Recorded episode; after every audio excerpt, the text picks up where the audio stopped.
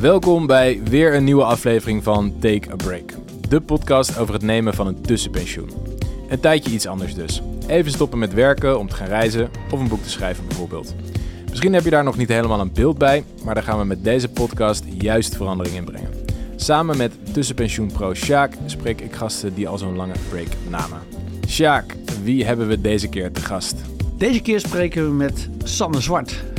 En ja, dat is best wel een mooi verhaal ook weer. We deden dus een oproep uh, onder de Brightleden van wie is er wel eens met uh, tussenpensioen geweest. En de meest korte reactie die we kregen was van Sanne. uh, Sanne schreef, ik ben gaan fermenteren en nooit meer opgehouden. fermenteren? Ja, dus ik dacht, nou, dat is... Ik weet niet of daar nu wel een verhaal in zit. Dat dus ik besloot daar, ja, ik besloot er even te bellen. Um, ja, en in dat telefoongesprek, dat was al een heel bijzonder gesprek. Waar ik een, uh, een heel, ja, heel sterke, krachtige vrouw sprak. Ja. Um, die echt wel een heel bijzonder verhaal had. Dus uh, ik dacht gelijk, ja, die moeten, we, die moeten we zeker spreken in onze podcast. Laten we maar snel gaan luisteren dan. Doen we. Ik ben Sanne Zwart en ik kom uit Rotterdam. Ik heb uh, een jaar of 10, 12 in HR in training gezeten. En um, ben daarmee gestopt en ben nu eigenlijk kleine tien jaar, bijna, aan het fermenteren. Dus uh, dat was een, uh, een grote switch. Ja, kun je, kun je ons kort meenemen in de periode voordat je die switch ging maken? Want je, het, het verschilt nogal wat. Of in HR zitten of fermenteren inderdaad. Um, hoe, hoe zag jouw leven eruit op het moment dat je eigenlijk aan het overwegen was om, om, om daar misschien wel mee te stoppen? Hoe je carrière? Ja. Um, ja, er zijn denk ik een aantal dingen bij elkaar gekomen. Dus um, ik zat in HR en uh, ik had echt wel een leuke baan eigenlijk. Um, maar daarin had ik het met heel veel mensen over hun loopbaan. En uh, ik kon toch steeds minder vaak onderdrukken. Dat ik zelf eigenlijk ook wel dacht van ja, schuurt het niet soms, weet je oh. wel. En uh, want dan ga je het toch ook hebben over wat drijft je en hoe zie je je toekomst voor je. En uh, um, ja, ik had daar niet een heel direct helder beeld bij, maar ik merkte wel van nou, ik weet niet of dit uh, in alle opzichten nog een heel lang leven voor zich heeft, deze loopbaan. Um, plus, uh, dan komen er wat reorganisaties langs. Oh ja. um, en um, dat zet je toch ook altijd aan het denken. Hm. Want uh, voordat je hoort of je kan blijven of niet. Dus ja, ja je gaat toch ook een beetje jezelf je opties uh, verkennen. Um, plus de geboorte van twee kinderen, wat het reizen van Rotterdam naar Amsterdam toen nog mm. Um, best pittig maakte. Dus zo waren er gewoon een aantal dingen bij elkaar opgeteld. Ik dacht van wacht even, dit ga ik eigenlijk niet, uh, niet meer zo doen. Bij welke organisaties werk je? Toen zat ik bij de Brouw Blackstone Westbroek aan de Zuidas. En um, uh, ik dacht, ik ga in ieder geval iets dichter bij huis zoeken. Ja. Yeah. En kijken wat dat, uh, wat dat brengt. En dat was wel in het verlengde van wat ik deed. Um, dus ook wel weer HR en training, maar dan uh, veel dichterbij. En uh, dat heb ik ongeveer een jaar, anderhalf jaar volgehouden. En dat bevestigde eigenlijk ja. wat ik eerder al wel voelde. Van ja, het, het is het toch niet. Ja, het ja. is het niet. En weet je, als, als het echt niet klopt, voor mij in ieder geval, dan, dan kost het me ook gewoon te veel energie. Dan ga je echt op, op, op andere krachten, zeg maar, uh, doorzetten. En uh, ja, op een gegeven moment dacht ik van, waar ben ik nou eigenlijk mee bezig? Ja, wat, wat, wat was er aan, aan het werk of de omgeving waarin je dat misschien moest doen, wat er niet klopte voor jou? Um,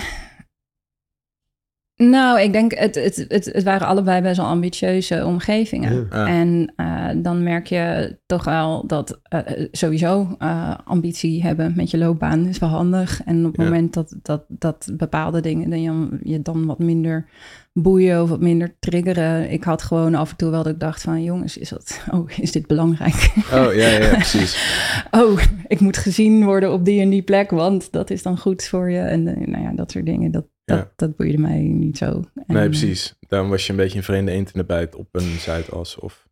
Ja, misschien wel. En tegelijkertijd was het ook wel vaak, dat, dat was ook wel, denk ik, mijn toegevoegde waarde Ja. soms. Ja. dus eh, ik hield me wel bezig met thema's eh, zoals eh, de nieuwe generatie en hoe beklijft die in een toch best wel eh, conservatieve eh, eh, omgeving. Ja. Hoe, hoe hou je die vast? Hoe bindt en boeit je die? Ehm, waarbij ik dan zelf eigenlijk nog niet eens die hele nieuwe generatie was, technisch Nee. gezien, maar daar wel veel dingen uit herkende natuurlijk. Ja. Dus ehm, eh, het is me wel eens letterlijk gezegd van ja, je, je, ehm, we willen wat meer openstaan, zeg maar, voor eh, hè, wat meer anders denkenden of Ja. zo. En ik heb nooit helemaal boven, want ik vond mezelf niet zo anders of zo.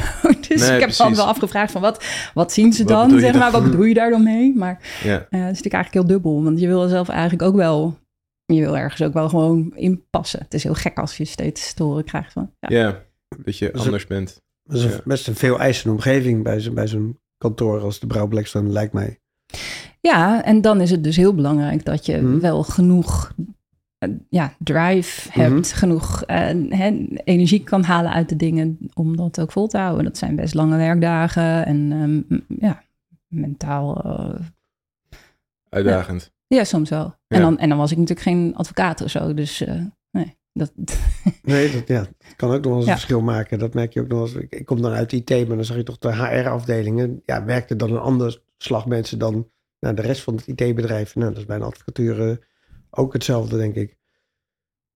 Ja, ja, het is heel dubbel, want ik vind het wel mooi om te zien. Ik kan echt respect hebben voor mensen die zo gefocust zijn Mhm. en zo eh, hè, ergens voor gaan en hard werken en eh, de beste willen worden en dat Ja. in ieder geval daar ook echt vaak worden. Dus het, is, het, het, het triggert me ergens ook wel. Ja. Hè? Dus het- er is een soort van constante adrenaline Mhm. eh, Mhm. kick.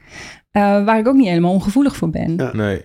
Alleen, ja, dat is dan heel erg, zeg maar, van buitenaf of zo. Terwijl je zelf, ja, tuurlijk, Ja, ik, had, ik had ook niet het perspectief, zeg maar, van die maatschap. En, eh, Nee. hè, dus ik kan wel heel hard werken, maar voor mij Hm. hangen niet dezelfde, hangt niet dezelfde worst op de stok, zeg nee. maar. Voor mij. nee, Dus, precies. Oké, maar het zal financieel ook niet onaantrekkelijk geweest zijn, schat ik.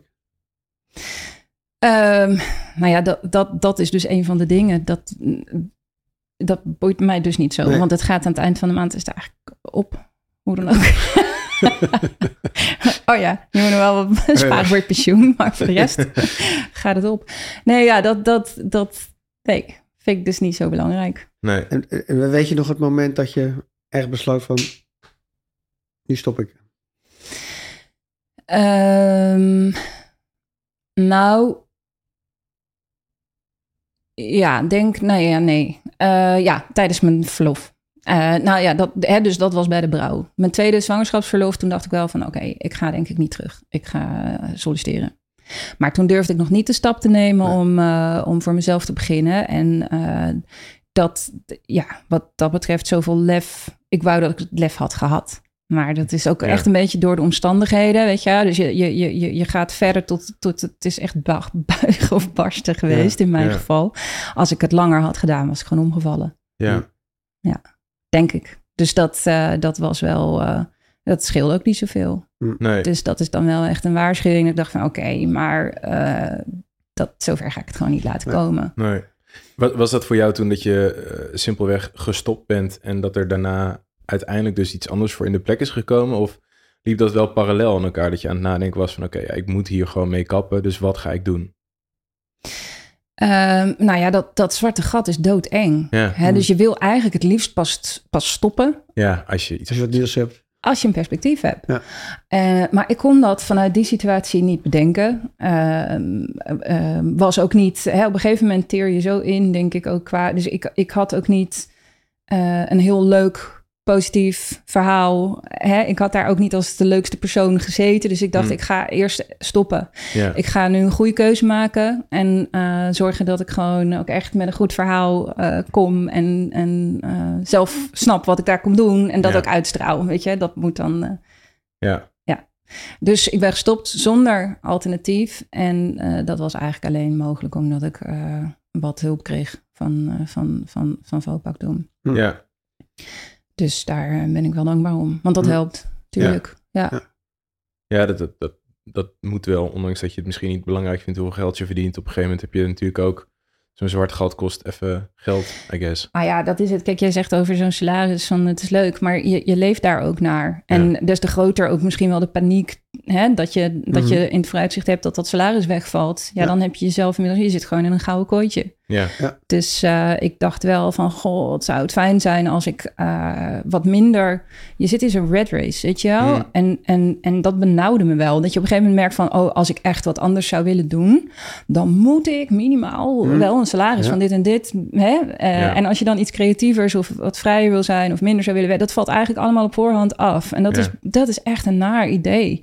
Dus ik speelde al wel met het idee van... goh, kan ik niet op een of andere manier mijn leven een beetje downsizen, weet je? Toch een goedkoper huis misschien of uh, andere keuzes maken. Ja. Want het, en dat, dat klinkt natuurlijk flauw. Aan het eind van de maand is het, is het op, maar zo werkt het. Want je, je hebt, uh, hè, je maakt lange dagen, dus je, je, je outsourced een groot deel van je leven. Je woont duur, je hebt dure vakanties nodig en uh, hè, je, gaat ook een soort van compensatiegedrag vertonen. Want ik had het dan ook echt nodig om Ja. dan af en toe een, weet ik veel, naar een masseur te gaan of ja. Hè, dus ja, en eigenlijk dat, dat, dat waren denk ik voor best wel een groot deel soms compensatiedingen. Dus die kon ik eigenlijk vrij Hmm. makkelijk weghalen. Zo van, ja, maar als ik het, als ik het naar mijn zin heb en ik hoef Ja. niet. Was En- dat wel een realisatie die je, die je tijdens dat je dat werk deed al wel had? Of is dat meer achteraf gekomen van, oh ja, zie je wel? Nee, dat had ik toen al wel door. Dat is wel mooi. Ja.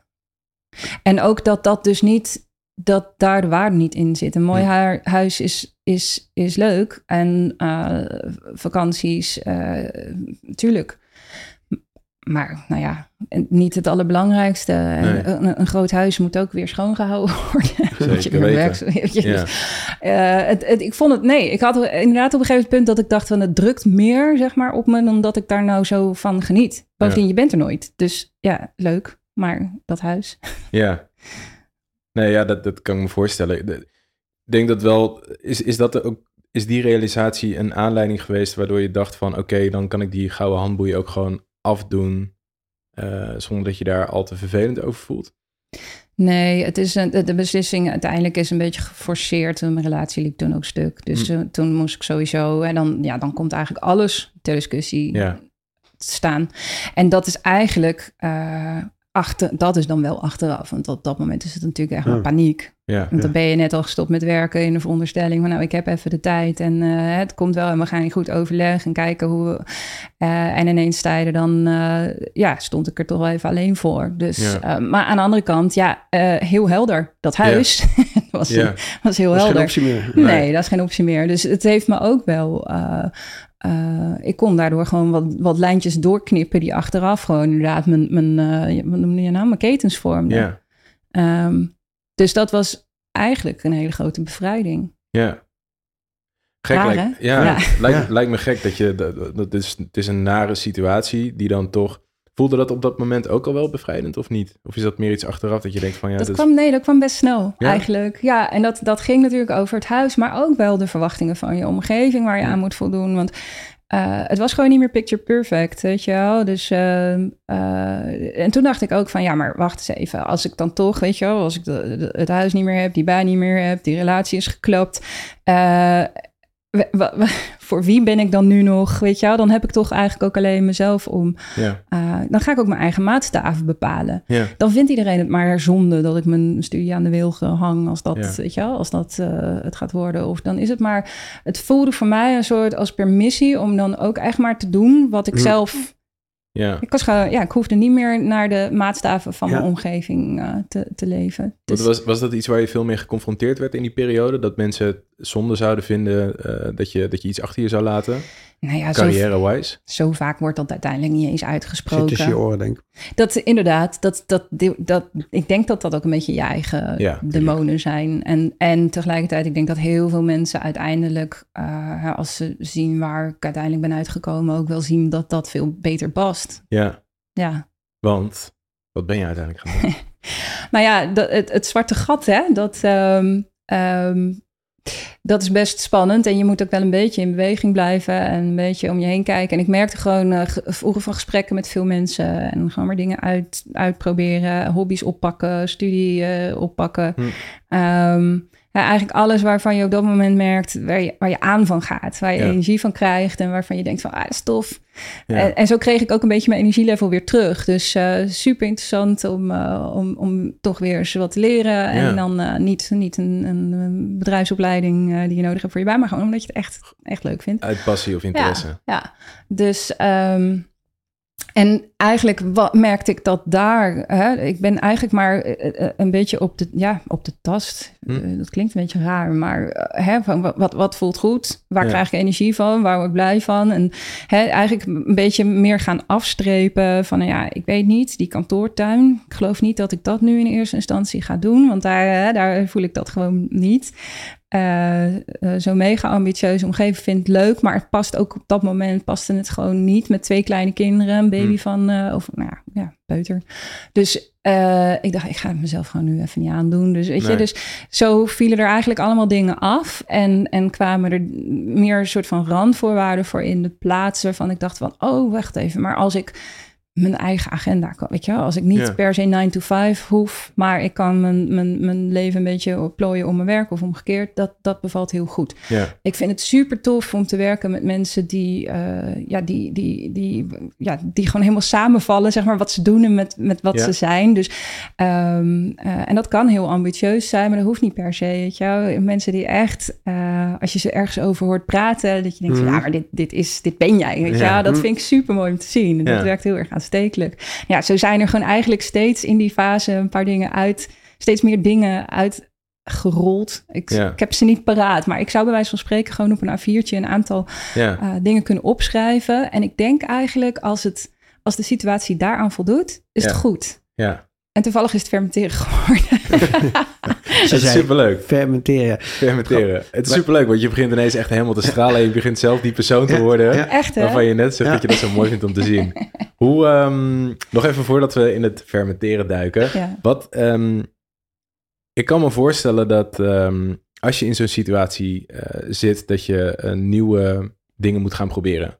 Wat, wat zijn dan zaken waar je mee begint? Wat inspireert je om het een te proberen en niet het ander? Hoe, wat, wat voor dingen ben je bijvoorbeeld gaan proberen waarvan je achteraf zei, nou ja, nee, dit is niks?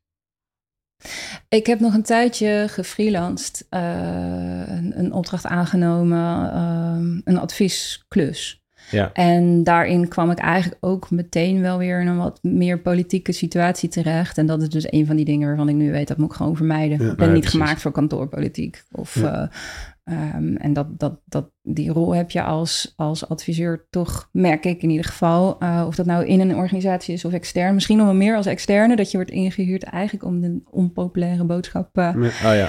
te brengen. Of ja. uh, erdoor te duwen. En dat, ja, dat is niks voor mij. Nee, precies. En dat stukje autonomie en zelf je tijden kunnen bepalen. En het soort van je eigen randvoorwaarden voor wat werk misschien inhoudt.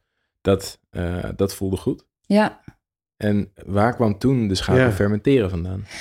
Um, nou ja, wat ik zei, je gaat, je gaat toch een beetje hobby's oppakken of zo. En um, uh, we hebben het over 2012, 2013. In die tijd waren, nog steeds trouwens, maar waren een aantal voedselschandalen die, uh, die me toen wel. Uh, het ging over mensenhaar in brood en oh, ja. Ja. paardenvleesballetjes bij Ikea. Oh, ja. ja. je moet misschien even graven, maar dat vond ik echt shocking toen. Maar mm. vooral omdat ik me realiseerde van ja, maar ik heb echt geen idee eigenlijk wat ik wat ik eet en hoe dingen gemaakt worden. En hè, dat met dat mensenhaar, dat lag allemaal iets genuanceerder natuurlijk dan, dan, dan de krantenkoppen. Dus, Uh, en toen dacht ik wel van ja, maar ik kan er wel een mening over hebben, maar ik vind ook wel dat ik dan een beetje moet weten, weet je, ik moet wel een soort van onderzoek doen ook om goede keuzes te kunnen maken. En uh, toen ben ik inderdaad eigenlijk gewoon begonnen met dingen die ik het meest at of het ja, eigenlijk heel basale dingen zoals brood en yoghurt. En ja. uh, nou, laat ik die dan maar zelf maken oh, om te kijken. Ja, en dat bleken eigenlijk, hè, dus deze brood, uh, yoghurt, uh, maar ja, nog wat andere dingen, bleken toevallig allemaal gefermenteerd. Dat wist ik niet. Oh ja, toen. wist ik ook niet. Deze brood is ook gefermenteerd. Is, is, ja, daar zit een oh. fermentatieproces. Dat, dat, dat, dat papje, zeg maar. Okay. ja, ja. Deze starter. Ja. Ja, dat, dat is gefermenteerd. Ja, en uh, ja, dat klopt. Ja, dat wist ik ook niet. Nee, ik ken het eigenlijk alleen maar van kimchi en dat soort dingen. Dat zijn gefermenteerde dingen die ik weet, maar meer weet ik er ook niet van. Deze brood, je koffiebonen hebben ergens onderweg een fermentatiestap uh, gehad. Oh. Chocola, droge worst. Loop maar zo'n delicatessenzaak in. En daarom is het ook weer niet zo heel raar. Nee. Want je kiest toch dingen uit die je lekker vindt. Of, hè, en uh, nou ja, als je een delicatessenzaak inloopt, dan is denk ik zo'n 80% uh, gefermenteerd. Wijnen, oh, okay. ja, kazen. dus, het begint uh, toch meer te worden dan wat wij dachten. Ja, goede dingen. eh, ja. Nee, dus dat, uh, dat vond ik fascinerend. En, en, en, en in dat proces fascineerde me dus eigenlijk in tegenstelling tot... Uh, hè, dus als je dan op zoek gaat van waarom zitten dan mensen haar in brood... en ik moet eerlijk zeggen, het is nu best lang geleden... dus hoe het nou helemaal precies, dat weet ik niet. Maar uh, de industrie zet best wel veel stappen, bewerkingsstappen... Ja. voordat hm. jij hè, dat product op je bord hebt liggen. En de, de, charme van het fermenteren is, het gaat bijna vanzelf. Ja, ja, ja, precies. je hebt heel weinig ingrediënten nodig. Dus ja. het echt goed de, duur zuurdesembrood is te bakken met, met drie ingrediënten. En, ja. en, en dan dat fermentatieproces. Meer heeft het niet nodig. Ja. Nou, dat is vet. Ja, ja dat staat natuurlijk super haaks op dat soort van hele bewerkelijke, of dan dat juist niet. Maar dat het al, alles wat we in de supermarkt zien, dat het allemaal eerst bewerkt is of er is van alles bijgeflikkerd. En ja. jij zegt eigenlijk van joh, veel van de smaak of het mooie eigenlijk aan bepaalde producten of delicatessen zit hem dus gewoon in tijd en geduld. Ja, als het tijd mag kosten. Ja. En ja. Dat is ook waarom ja. inderdaad de, de, de, de brood, het brood met zeg maar, de broodverbeteraar in, hè, waar dan mensen voor gebruikt wordt. Ja, dat, dat smaakt gewoon veel minder. Dat is veel sneller klaar, maar dat smaakt veel minder dan het deeg wat gewoon 24 uur heeft moeten reizen. Wacht even één stap terug. Dat mensenhaar. Ja. Ik ken die situatie Oh. niet, maar er is dus mensenhaar gebruikt om in producten te Daar zit, daar zit een stofje in, in mensenhaar. Dat wordt eruit gewonnen. Dat doen ze onder andere in China. Eh, en dat heet, dat, nou, dat hebben ze broodverbeteraar. Ik weet niet precies wat de chemische stof is. Maar daar, daar zorg je dat brood langer houdbaar door blijft en minder snel bederft.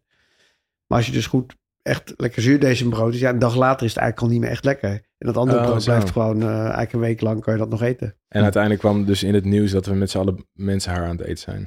Ja, en dan zijn wij als consument gewoon super dubbel. En dat is een heel Ja. vaak zo. Ja. Weet je wel, want je wil inderdaad wel dat je brood lang vers blijft. Alleen dan, dan wordt er mensenhaar geroepen en dan zijn we met z'n allen compleet verontwaardigd. Ja. Terwijl ja, Maar we willen geen 4 euro voor een halfje brood betalen. ja, nou ja, en die lijn kan je natuurlijk doortrekken. Dat is nog steeds zo. Ja. Neem een pak melk, wat Ja. mag het kosten? En, eh, Ja. Wat, eh, hoe ziet jouw dag er eigenlijk uit? Wat fermenteer jij allemaal? Ja, voordat je, ik, ik ben heel benieuwd vanaf het moment dat je het bent gaan doen, dat je denkt van, oh, hier, hier kan ik misschien ook wel Mijn werk geld van mee- mij. Ja, daar zit wel tussen, denk ik. Ja, dat was ook nog niet zo makkelijk. Want ehm, kijk, ja, dan. Ik vind fermenteren in de, in de, brede, in de breedte vind ik leuk. Dus ik, ehm, terwijl heel veel dingen zijn natuurlijk heel erg eh, specifiek. Dus je bent bakker en eh, niet alle bakkers zijn deze bakkers. Dus Ja. deze bakker is gewoon, dan ben je deze bakker. Dus ik moest wel op een gegeven moment denken van ja, maar wil ik dan bakker worden? Of wil ik dan zuurkoolfabriek gaan runnen? Of wil ik Ja, dan, en dat wilde ik eigenlijk allemaal niet. Ehm, maar ik heb daar wat er eigenlijk gebeurde is dat ik vond het gewoon heel leuk om over te vertellen. En mensen waren wel geïnteresseerd. Er is eigenlijk niks zo eh, bevredigend als je eigen brood kunnen bakken. Dat is echt heel raar. Maar, en dat merk je dan in zo'n lockdown als de schappen leeg zijn. Weet je, het idee dat als het moet, dat jij je eigen brood kan bakken. Ja. En dat is, weet je, het is helemaal niet realistisch om te verwachten dat iedere Nederlander elke dag zijn eigen brood gaat bakken. Tuurlijk Nee. niet. Maar je kan het. Weet? En stukje je weet, je weet hoe het moet. Ja. Ja. dat is waanzinnig. En eh, er zijn heel veel mensen, denk ik, die het gevoel hadden, hebben nog steeds, dat ze een beetje losgezongen zijn geraakt van, weet je, dus eigenlijk vinden heel veel mensen het leuk om een keer hun eigen brood te bakken. Ja, Dus als je daarover vertelt, dan, eh, ja, dus eigenlijk van het een kwam het ander. Best snel wel. Eh, dus ik stond daar cursussen in te geven. En dat is Oh. niet, ja, als verdienmodel was het een beetje dunnetjes. Dus ik heb daar in, in het begin wel een baan bij gehad. Ben ik toch gaan solliciteren, maar dan wel in het, in het voedsel. Mm. Dus iets wat er minder ver vanaf lag. En ik wilde ook niet, eh, hè, niet te veel met mijn hoofd. Ik wilde gewoon eigenlijk een beetje praktisch werk. Dus eh, eh, toen ben ik eh, eigenlijk in eerste instantie eh, orders gaan pikken. In eh, bestellingen gaan inpakken voor een eh, lokale korte keten initiatief Hm. in Rotterdam. ja. Dus, en binnen een half jaar gun je dan toch de regio, want dat gebeurt dan toch. Oh ja. Dus, maar dat heb ik in 20 uur erbij gedaan. En superleuk ook. Maar op een gegeven moment moest ik wel kiezen. 20 uur was te weinig voor de functie. En was ook te weinig op een gegeven moment om, eh, om mijn eigen bedrijf verder op te bouwen. Dus eh, ja, toen kwam wel even. Dat is dan toch ook wel even spannend. Ja. Ja, ga je dat, eh, kun je dat gat dan overbruggen? En, Ja. hoe lang gaat dat duren? ja, en dat ben je dus wel gaan doen. En ik dat is uiteindelijk goed uitgepakt. Ja. Wat, wat, wat waren de stappen die je voor je eh fermentatiebusiness, als ik het zo mag zeggen, Wat, wat waren stappen die je daar kon nemen of moest nemen om het naar fulltime iets te trekken? Um, wat ik ben gaan doen. Ik heb, ja, ik heb een tijdje een, een winkeltje gehad. wat ik aanvulde met strikproducten. Ja.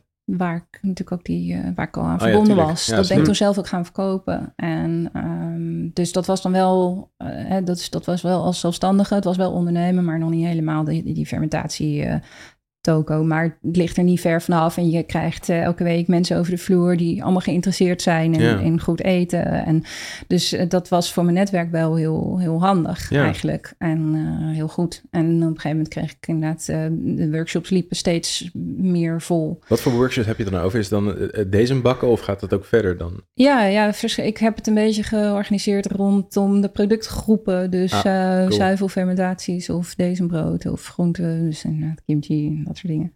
Uh, en dat is grappig, want er zijn heel veel mensen die niet weten dat deze brood ook een fermentatieproces is. Dus het zijn allemaal fermentatieworkshops, Ja. maar uh, het is ook grappig om te zien dat daar heel andere mensen op afkomen eigenlijk. Oh ja? Ja. Brood. Ja. ja, toch wel. Wat, wat maakt het dan anders, denk je? Of is dit moeilijk om te duiden?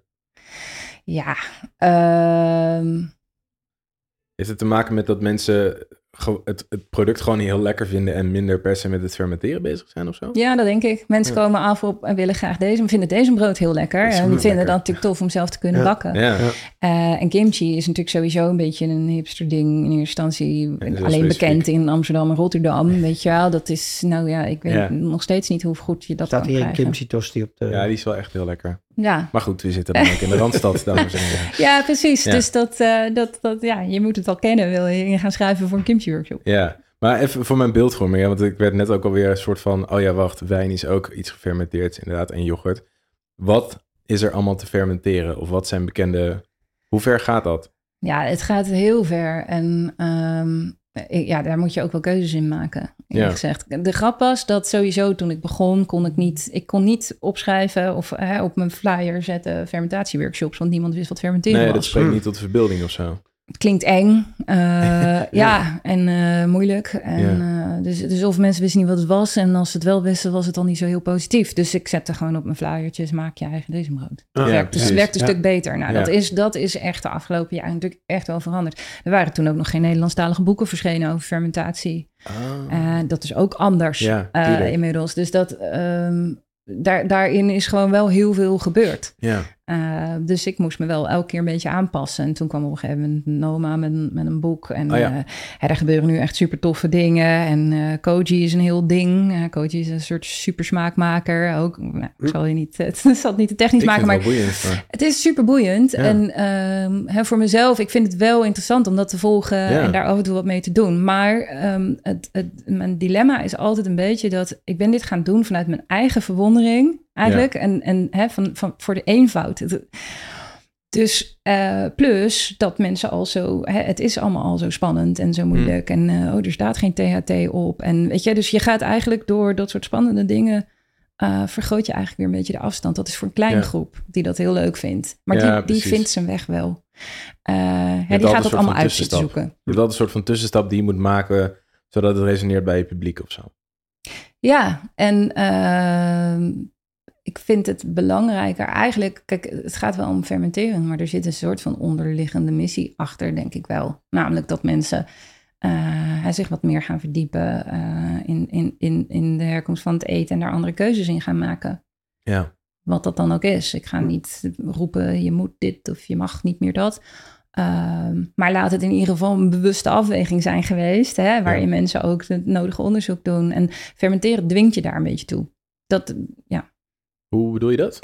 Omdat eh, je werkt met micro-organismen. Als het om groentes gaat bijvoorbeeld, dan... eh, nou trouwens, zo'n deze ook. Dat is, een, dat is een wilde fermentatie. Je voegt Ja. niet heel bewust iets toe. Het zijn micro-organismen die van nature al op je grondstoffen zitten. Ehm, en jouw rol is eigenlijk heel bescheiden. Je zorgt voor de goede omstandigheden. Het is net alsof ik het over mezelf heb, maar het is een mooie parallel eigenlijk. Ja? Je zorgt voor de goede omstandigheden eigenlijk. Ja, De goede randvoorwaarden waarin die micro-organismen... ja, Gaan bloeien. ja, eigenlijk wel. Dus, eh, en dat is gewoon een heel mooi, mooi proces om te zien. Maar Ja. het dwingt je wel om na te denken van... oké, maar die micro-organismen, waar komen die dan vandaan? Weet Ja, je wel? precies. En eh, oh ja, dat betekent dat als, als, als ik hier eh, een, een, een krop van het een of het ander heb... en het is zwaar bes- bespoten met gewasbeschermingsmiddelen... hoeveel van die micro-organismen zitten daar dan nog op? weet je wel? Dus het, het Ah. is met een omweg, maar het, het, het heeft mij heel erg doen inzien. En ehm, ik weet niet of het zweverig klinkt, kan me trouwens niks schelen, maar eh, dat je onderdeel uitmaakt van een ecosysteem. Ja, Het is niet, hè, vroeger dacht ik ook vrij lineair van ik heb honger, ik moet iets eten, ik ga naar de winkel, ik gooi iets in mijn mandje, ik ga koken, ik eet het op. Ja. Oké. En, ja. Ehm, en nu zie ik veel meer dat hè, de bodem waar mijn eten uitkomt, Ja. is al heel relevant voor wat er eh, aan voedingsstoffen bijvoorbeeld in mijn groente zit. Eh, als ik dat ga fermenteren, dan ga ik dus werken met wat ik heb op dat moment. Dus wat, wat- het moet al goed zijn, wil het beter worden. Je kan van een half bedorven krop niks lekkers maken. nee. Ehm, dus, en, en, en dat eet je op. En dan is het ook nog zo dat eh, gefermenteerd eten is, eh, als je het niet kookt, leeft het. Dus het heeft, het heeft gewoon eigenlijk best wel veel invloed in potentie. Als het levend, ja, hè, het moet natuurlijk wel je, je, je maag-darm Ja. overleven. Maar Ja. over het algemeen ga ik er wel vanuit dat een, een deel van wat je eet echt wel aankomt in je lichaam en je darmflora daar invloed op heeft. Ze Ja. zeggen dat die darmflora voor een heel groot deel ook mede bepaalt wat voor stofjes je aanmaakt in je hoofd, hè? Ja. de darm-breinas. Ehm, dus dus eh, je zou zo ver kunnen gaan als eh, hè, dat je door middel van fermentatie eh, hè, ook wel je, je psychische welzijn kunt, positief zou kunnen beïnvloeden. Eh, daar wordt natuurlijk heel veel onderzoek over gedaan. Ja. Maar dat is ook nog zo'n verschil. Tien jaar geleden waren we daar helemaal niet mee Nee, bezig. hè? Dat is ook niet. echt van de laatste jaren dat je dat ook, ik zeg het nog steeds voorzichtig. Ja. Hè? Het is, ik wil ook geen, eh, geen bouwde uitspraken doen, maar er, er komt gewoon steeds meer wetenschappelijk onderzoek die bevestigt dat dat gewoon wel relevant is. Dus het houdt niet op bij, Nee. bij, bij wat je in je mond stopt. Eh, sterker nog, ehm, je kunt jezelf zelfs afvragen als je weet dat je hè, voor weet ik veel 2,5, 3 kilo bestaat uit, eh, uit micro-organismen, bacteriën Ja. in je darmen. Ehm, en die hebben invloed op eh, hoeveel serotonine of hoeveel Ja. hormonen je aanmaakt. Wie- ben ik dan eigenlijk? Hè, dan wordt het een beetje fi- filosofisch, maar ik ben eigenlijk ook maar een optelsom Ja. van al die, al die kleine delen. Dus eh, ja, dus je kan, je kan daar, eh, ik snap dat dat echt niet voor iedereen eh, is, maar je kan daar dus echt wel heel veel meer eh, Ja. over nadenken. En, en dan, dan komt toch wel de realisatie van, oké, het is, het is ja, wat ik in mijn mond stop is gewoon relevant. En bovendien, Ja. die cirkel die is ook nog helemaal rond Ja. te maken. Ja. Dan hebben we het nu over stikstof en, en oplossingen om die grond. ja. Daar zijn we ik wil het niet te zwaar maken. Nee, hier stoppen we. Nee, maar, ik, nee, maar ik, ik vind het is wel mooi, toch? Je ziet nu ineens in alles je een soort van parallellen in elkaar. Dus je hebt het over eh, de realisatie dat je onderdeel bent van een ecosysteem. En vijf minuten later hebben we het erover dat je eigenlijk zelf een ecosysteem bent. En het grappige vind ik eigenlijk ook inderdaad dat het gaat over bepaalde voorwaarden creëren om iets eh, te laten blossomen of zo. Of zeg je dat in het Nederlands? Ja. Ehm, en dat is super te relateren eigenlijk aan, ehm, aan waarom jij in deze situatie terechtgekomen bent. Ik vind het wel, het heeft wel iets, het heeft ook wel iets filosofisch of zo. Ja, en ik vind het zelf heel geruststellend dat, weet je, er is van alles gaande in de wereld. En eh, daar kan je natuurlijk eh, heel somber van worden. Maar fermenteren geeft je iets in handen waarmee je eigenlijk op een hele praktische, simpele manier, zonder onwijze pretenties te hebben. Maar als alles aan elkaar verbonden is, als het een Ja. ecosysteem is, maakt het namelijk niet uit aan welk knopje je begint te draaien. Als je daar iets positiefs kan doen. Ja, Het, het aardige is, ik kwam er eigenlijk achter, wist ik eigenlijk al dat ik ook al fermenteer, want ik, ik drink elke dag kefir. Dus dat is eigenlijk een plantje wat, ja. eh, wat, wat groeit, wat je gewoon voedt met suiker. Daar ik ook, en daar moet je biologische spullen bij stoppen. En ik heb Mhm. ook, ja, toen had ik dat niet. Ik dacht, dat zal niet zo'n groot verschil maken. Dus ik had gewoon wat gedaan. En het spul ging gewoon dood. Ja. Dus dan, als het geen, dan zie je Dat was wel heel fout. Nou ja, maar dan zie je hoe gevoelig dat dus is. Als je Ja. dus biolo- eh, niet biologische eh, groente spullen erbij deed, vanuit, ging, het gewoon, ging het gewoon kapot. En dan is het eigenlijk zelfs nog ingewikkelder, want ook in de biologische landbouw wordt wel, worden wel middelen gebruikt. Hm. Alleen het zijn dan geen chemische middelen, maar dat kan even goed nog wel remmend werken op ja. de fermentatie. Dus wa- wa- wat dat doet, is dat je eigenlijk de volgende keer zou moeten vragen bij op de plek waar jij die, ik weet niet wat het was, citroenenvijgen, I don't know. Maar, Eh, of was het abrikozen. Ja. dat je gaat vragen. Wat, Ja. waar- wat, wat is hier eigenlijk mee gebeurd? Hoe zijn die, hè, onder wat voor omstandigheden zijn die eh, gegroeid, gedroogd, getransporteerd? Ja, wat even voor mijn beeld voor me. Misschien stel ik echt een hele domme vraag. Maar die micro-organismen die blijven dus wel zitten zodra je je groente wast en zo. Dat wel. Ja. Ja, als je ja. heel grondig schropt, dan... Nee, eh, oké, precies. Maar, want dat is dus wel van belang. Dat, dat om, om dat proces uh, goed te laten gaan, heb je dus eigenlijk meer is beter dan minder micro-organismen. Klopt dat? Nee, je wil vooral de goede. Kijk. St ja. Stik je me een beetje komen in de buurt. Ja, nee, de, de, je hebt voor de fermentatie, uh, uh, afhankelijk van wat je wil maken, heb je specifieke uh, micro-organismen nodig. En er zijn er ook een aantal die wil je niet, want daar kan je hm. ziek van worden. Hm. Ah. En de kunst van het fermenteren is te zorgen voor de omstandigheden waarin de, de goede, de, de, de, good guys, zeg maar, wel floreren en de bad guys eigenlijk geen kans maken. Oké. Heb, heb je al heel veel mensen leren fermenteren? Uh, nou ja, ik zou het, ik zat inderdaad te denken, ik zou het eens een keertje een soort van grofweg moeten optellen. Ik heb geen idee hoeveel dat er inmiddels zijn. Um, maar uh, een tijdje terug, toen uh, vond ik mezelf op een, op een kratje op de markt. Toen stond ik inderdaad aan, aan, aan steeds groepen van 30, 40, 50 man. Uh, de instructies uit te leggen. Mm -hmm. Eigenlijk een soort mini-fermentatiecursus te geven. Toen waren we met z'n allen 60.000 uh, kilo kool aan het, aan het fermenteren. Die was overgebleven. En nou ja, als je het niet fermenteert, dan rot het weg. En fermenteren is in feite een conserveringsmethode. Dus als het eenmaal gefermenteerd is, dan kan je die kool veel langer bewaren. Dus toen hebben we een oproep gedaan in Rotterdam. En toen zijn er een paar honderd man gekomen oh, wow, om vet. te helpen die, die kolen allemaal te verwerken. Ja. Cool. Dus dat, dat zet dan wel zoden aan de dijk. Ja. ja. Maar ja, er zijn vast nog steeds mensen die, uh, die nog niet kunnen fermenteren. Maar het is, wel, het is inderdaad wel een beetje een missie om, om fermentatie weer terug te krijgen. Weet je, zoals iedereen ook wel een keer een jammetje maakt of zo. Ja, precies. Ja, ja die status heeft het nog niet helemaal, denk het is ik. nog geen jammetje. Het is, nee, mensen vinden het toch wel wat spannender. Ja, ja, Snap ik. Draag je er wel goed aan, aan bij. En hopelijk nu met deze podcast ik ook doe, uh, ik doe mijn best, ja. ik, ik heb nog één soort van rookie-vraag die niks met uh, take break te maken heeft. Maar hoe komt het dat um, over het algemeen producten ook een uh, soort van interessantere of complexere smaak krijgen? Waar, hoe... Ja, dat is een gevolg van, van de fermentatie. Ja. Als je het over gefermenteerde producten hebt. Ja, want bijvoorbeeld zuurdesembrood smaakt aanzienlijk anders dan een normaal brood bijvoorbeeld. Is, is, is het te verklaren waar dat dan precies in zit? Of is dat gewoon... Dat is een eigenschap van, van, van die micro-organismen waar je mee werkt. En zo, zo, er zijn allerlei processen gaande en enzymatische ja. processen. En ze zijn in staat om allerlei stofjes aan te maken, waaronder bijvoorbeeld melkzuur. Melkzuurbacteriën maken melkzuur aan. En dat is wat dan melkzuur gefermenteerde producten um, dus een witte kool wordt een zure kool door, doordat melkzuurbacteriën melkzuur hebben ah. aangemaakt. En zo zijn er nog wel meer stofjes die. En dat heeft allemaal een hele. Ja, het, het is altijd vrij. Uh, het, ze noemen het ook wel eens acquired taste. Niet hm. iedereen lust het nee. van begin af aan. Nee. Met kimchi zeker zo, ja. Zo. Ja, blauwe kaas. Ja, dat is, oh ja, Koffie ja. trouwens ook. Dus uh, het zijn hele uitgesproken smaken. Ja, klopt. Ja, heel complex of zo. Heel veel, heel veel diepte, toch? Ja. Maar dat heeft dus te maken met dat die micro-organismen gaandeweg gewoon simpelweg stofjes toevoegen aan het geheel. Dat, ja. dat bestaat. Oh, cool. Dat wist ik niet. Ja, en er worden, worden suikers afgebroken en er worden andere dingen aangemaakt. Dus er vindt eigenlijk gewoon een soort hele transformatie plaats. Uh, die, uh, ja, die maakt dat zo'n product gewoon in, allerlei opzichten verandert. Dus ja. uh, de geur, de smaak, de kleur, de structuur. Ik vind het wel cool.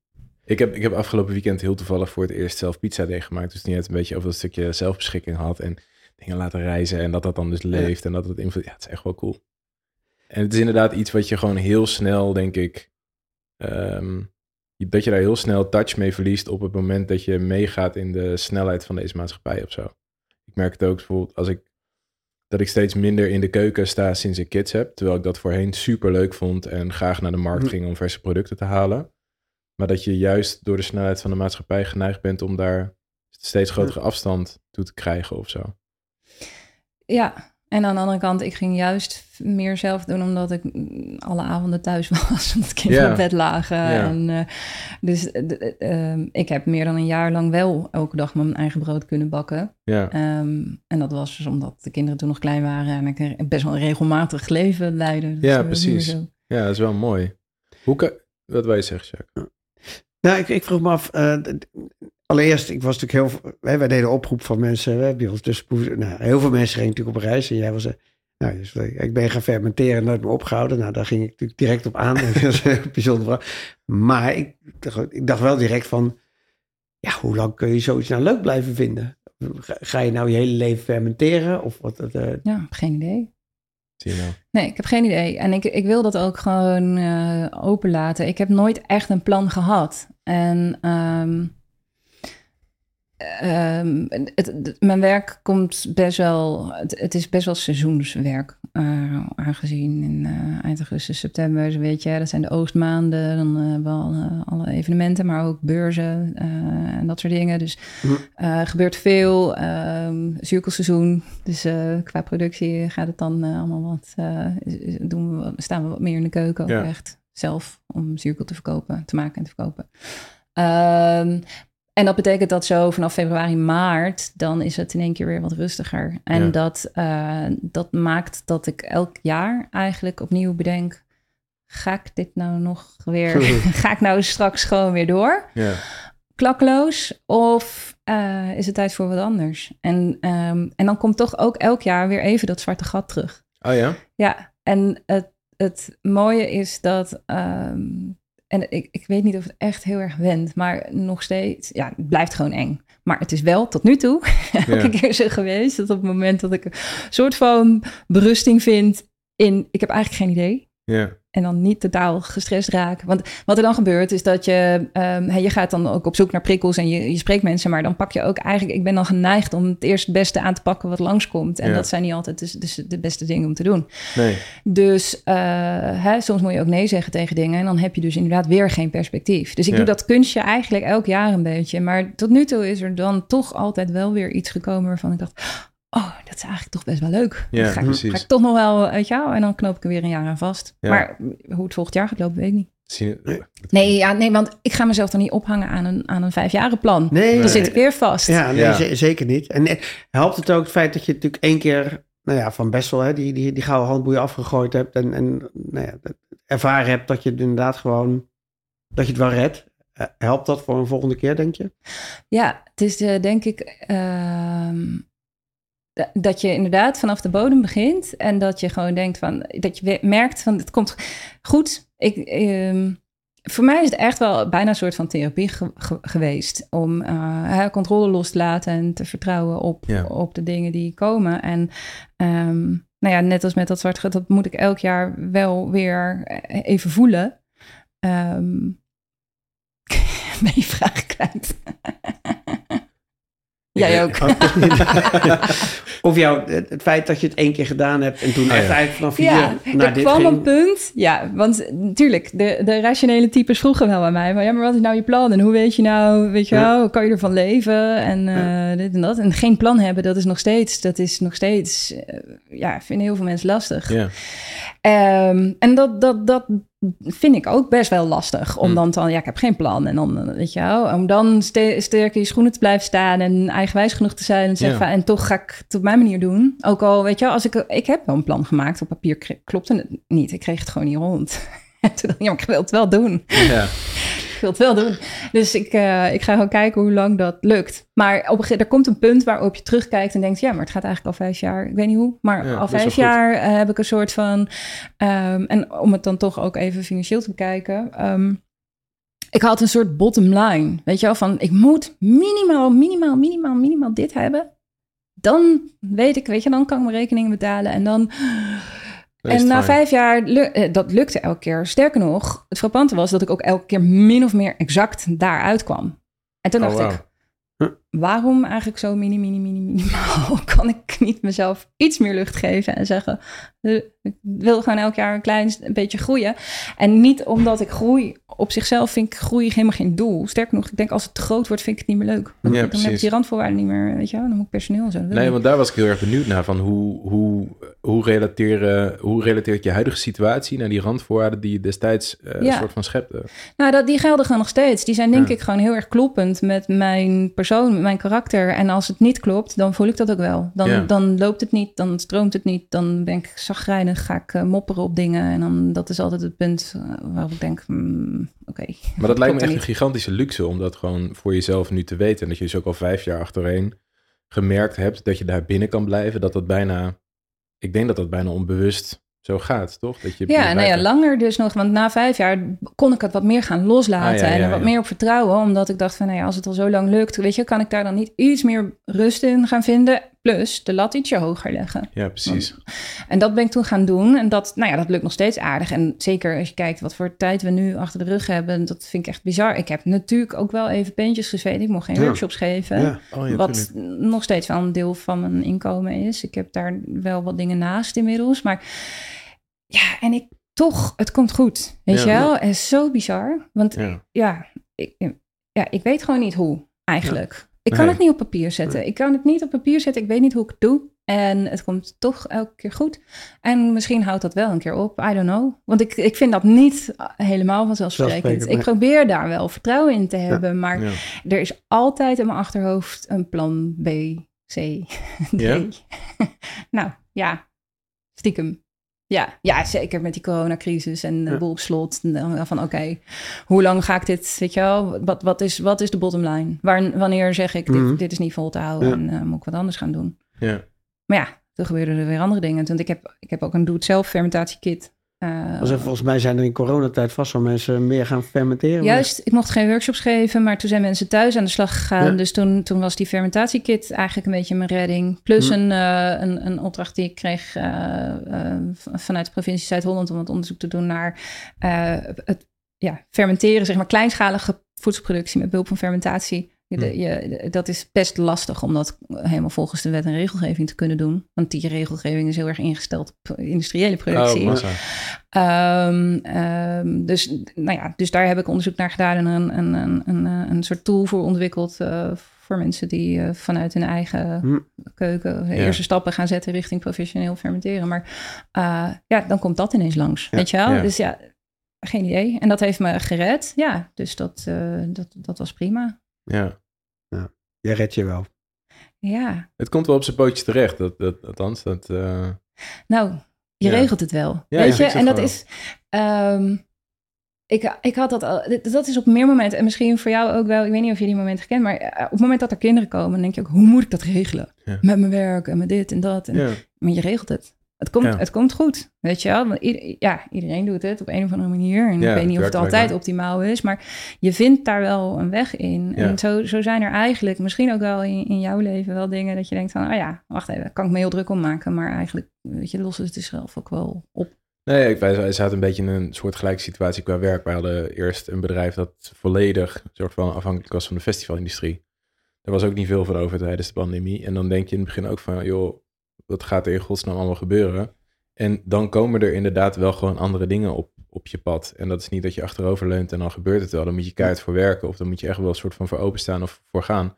Maar dat lukt dan dus wel. En dat heeft me nu ook wel doen inzien van, joh, als er nog een keer iets anders gebeurt, komt wel goed, keihard voor werken en dan komt er wel iets. Ja. En dat is, wel- dat is wel relaxed. Dat vind ik wel een soort van ook echt een gewin uit die periode geweest. Ondanks dat dat, dat ik zie een beetje daarin een soort van, ehm, ik kan me voorstellen dat zo'n pandemie eh, voor jou ook een beetje af en toe een soort van flashback was naar die periode waarin het ook weer even een soort van onzeker was en zoeken naar wat kan wel of wat gaan we wel doen. En dat je in beide situaties uiteindelijk gewoon op je pootjes terechtgekomen bent.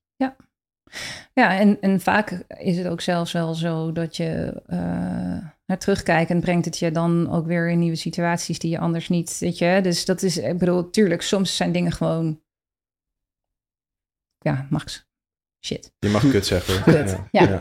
Eh, dus ik ga echt niet zeggen dat ik nooit, nooit stress heb, nooit wakker. Dat is gewoon niet zo. Nee. En soms zijn dingen kut. En ook in mijn werk moet ik dingen doen die ik niet leuk vind. Ja. Dat hoort gewoon bij. Ja. Maar eh, ja, het is wel zo dat ik toch elke keer als dingen kut zijn... Het, weet je wat het is? En eigenlijk is dat bij mij een pleidooi tegen een vijfjarenplan. Wat ons gered heeft is, is wendbaarheid. Ja. Is, is juist wel je ogen open houden, je vizier open houden. Eh, hè, en anders ben je misschien wel te laat ook met constateren... je kan wel aan je plan vasthouden... maar als de hele context, de hele wereld om je heen veranderd is... wat, wat, wat heeft dat nog voor waarde? Nee, je bent, Dus, dus de wendbaarheid en daarmee inderdaad je zelfredzaamheid. Van nou ja, Ja. weet je, ik moet gewoon zorgen dat ik mijn ogen open hou, mijn, mijn, ehm, mijn netwerk heb. Ja. Ehm, en dan, dan kom ik in ieder geval een heel Ja. eind. Ja, ik vind het heel vet dat ook dit weer lijkt te relateren naar het stukje zelfbeschikking, waar dat fermenteren ook Ja. weer eh, mee, mee linkt. Echt cool. Ja. We sluiten wel eens af met een vraag die gaat over... wat doe je over vijf jaar? Of ga je het nog een keer doen? Of Laten we dat nu niet doen. het begint, begint een beetje irrelevant eh, te raken. Maar ik vond het in ieder geval super vet eh, wat je ons, ons hebt verteld. En eh, eh, ik wens je heel veel succes met alles. En ehm, misschien moeten we een keer een, een, keer een cursus gaan doen. Ja, Sjaak. dat ik ook te denken. Ja. ja lijkt Ik me wil wel het heel graag leren. Ja. We Ja. zelf die kimchi tosti maken. Moet je naar Rotterdam komen. Maar ik kan het je makkelijker maken. In eh, oktober dan eh, verschijnt eh, mijn eerste boek. Dus Wat dat kan je ook doen. Ja, en dan groente en fruit. Ik heb het weer enigszins afgebakend. Ja. Ehm, dus wie weet, komt er nog... Nee, geen Oké, nog één vraagje dan. Wat voor fruit fermenteer je? Nou ja,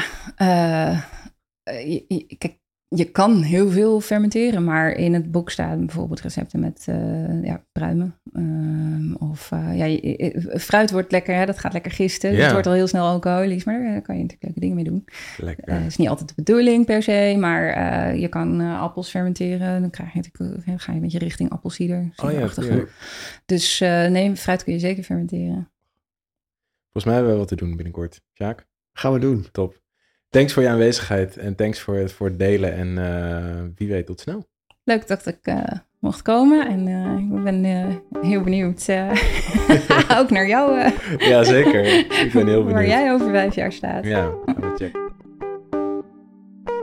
Dat was hem weer, Sjaak. Ja, mooi verhaal hè. Weer iets heel anders. Ja, ehm, ja, vooral ook de manier waarop het ontstaan is. eh, ja. Ja. wat in dit geval denk ik eh, nou ja, niet eh, uit louter happiness bestond. Nee, een beetje noodgedwongen natuurlijk. Ja, maar wel een mooi voorbeeld dat hoe als je nou ja, echt alles, nou ik wou zeggen kwijt dreigt te raken, maar ook letterlijk kwijt aan het raken bent Ja. van, van, van je partner tot je baan. En de, ja, dat is ook letterlijk zo, dan, dan vallen ook de kettingen van je af. Ja. En als het dan toch niet is om aan je vast te houden, dan kun je wel weer eh, ja, Ja. opnieuw beginnen. Ja, ja het, het, is, het is natuurlijk een beetje iets waar wij het eh, vooral buiten de podcast vaak over hebben van... Nou, een beetje wat, wat Olivier natuurlijk ook had. Ja. Die zat ook in dat ratje en die was Ja. maar door aan het gaan en eh, wist van dit is niet een duurzaam iets. Ik moet er op een gegeven moment een keer een beetje mee breken. Maar bij, bij, bij dit verhaal is het gewoon veel meer nog de verkeerde kant natuurlijk opgeklapt.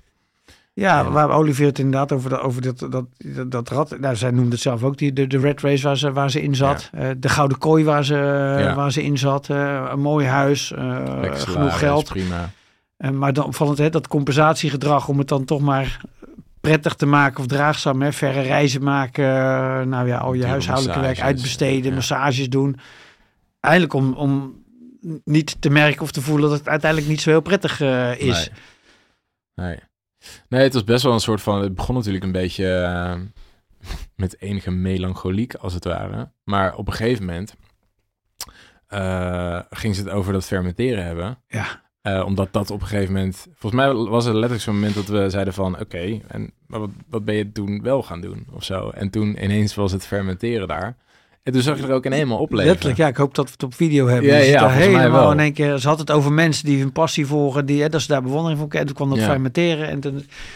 Ja, Zat er een hele andere Sanne tegenover. ja, ja, ja. En, en, en het grappige natuurlijk is dat heel veel mensen wellicht hebben die denken, fermenteren, dat, je, Ja. ja. dat dat een passie wordt of zo. Maar als je dan, als je dan het hoort en als het, Ja. ja, geweldig verhaal. Nou ik heb er ook veel van geleerd. Ja, ja, zeker. Ja, ik vind het ook wel boeiend.